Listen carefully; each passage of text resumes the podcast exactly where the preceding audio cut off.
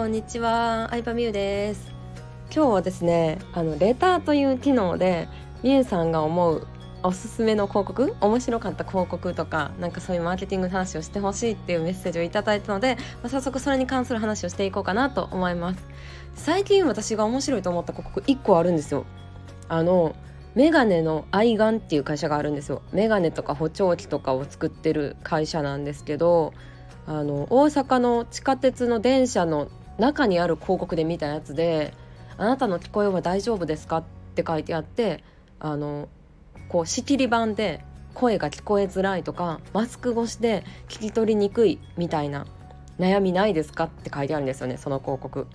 そうお客さんにめっちゃ寄り添ってるなと思ったんですよこれ見た時。なんかリアルじゃないですか悩みが。悩みがリアルやしなんか最近あの聞こえ方大丈夫ですか？ソーシャルディスタンスやマスクで新しい生活スタイルで不安はありませんかって言ってあの補聴器のお試しレンタルを実施中っていう広告やったんですよね。うん、でまあそのお試しレンタルは両耳2週間で3,000円らしいんですよ。そうそうそうそう。であの2週間で3,000円でまあ今まで補聴器とか使ったことなくて試した人ってもうその快適さからやめれないからほとんどの人は買うんじゃないかなって思ったんですよね。うん、なんか結局さレンタルってさ物にもよるけどやっぱ快適な生活からは戻れないよね 私もいろんなさネットのサービスで無料1ヶ月無料サービスやったりとかなんかいろいろあるけど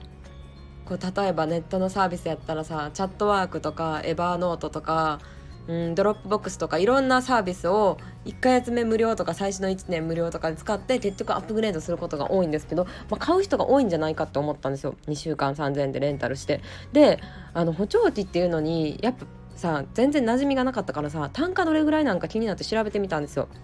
そしたら本当に結構補聴器ってピンからキリまであるみたいでまあ、結構安めのやつ、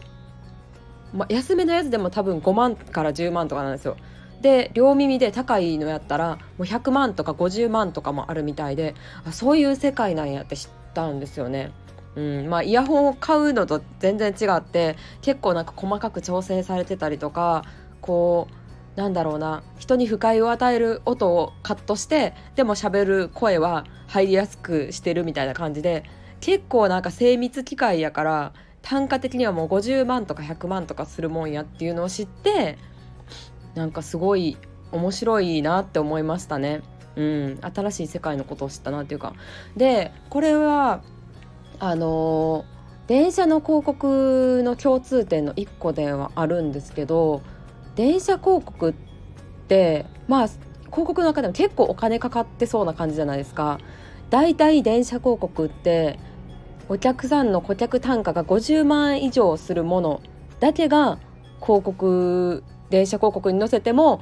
こうリターンがあるって考えるといいんじゃないかなって思ってます。うんまあ、例えば客単価が50万円以上のサービスっていうとダイエットパーソナルダイエットだったりとか、えっと、多いのは脱毛サロンですよね脱毛サロンとかメンズ脱毛とかあとは、まあ、不妊治療だったりとかお家家ホーム家系だったりとか MBA の資格やったりとかまあ、あの大阪で私がよく乗る電車はそういう広告が多いですね。病院とか学校とかもそうですよね、うん、京都に住んでた時は、まあ、とにかく学校と病院の広告がすごい多いなとは普段から思ってたんですけどやっぱそれもお客さんの単価があの50万円以上。じゃないとあの電車例えば1両全部をさジャックしてる広告とかたまにあるじゃないですか。1両じゃなくても電車全部をジャックしてる広告とかだともう1週間で数百万とか数千万とかかかるのが当たり前なのでそう思うと費用対効果電車広告に載せてもちゃんとこうなんか広告費をペイできるっていうのを考えると、えー、サービス単価が50万円以上の商品っていう感じになるそうですね。うん、っていう感じであの最近面白いなと思った広告メガネの愛玩も、えー、単価がね50万以上なのでなんかそういう目線で見てみると結構面白いかなと思います。とはいえあの電車広告ってやっぱりある程度儲かってる会社しか載せれないわけじゃないですか。広告単価が高いのでちょっとさ Facebook 広告出すとかインスタ広告に出す数千円から広告出せるみたいな感じじゃないからでやっぱねあの大阪の地下鉄も今すごいガラガラなんですよ。うん、コロナで誰もこうリモートワークになった時期ぐらいから広告に空きがすごくあってで今だったらまあとはいえ広告の料金はさそんなにわあの低くなるわけじゃないからでも審査的には緩くなると思うんですよね。うん、みんなたくさんの人がさ広告出したい出したいって言ってる時期と比べたらあの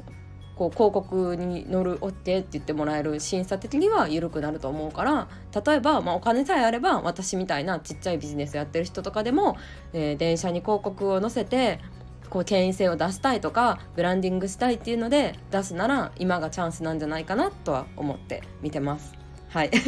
見てるだけじゃなくてね実際にね電車に広告載せてみたよって言えたらいいんですけどまあまだそこまで私もいけてないのであの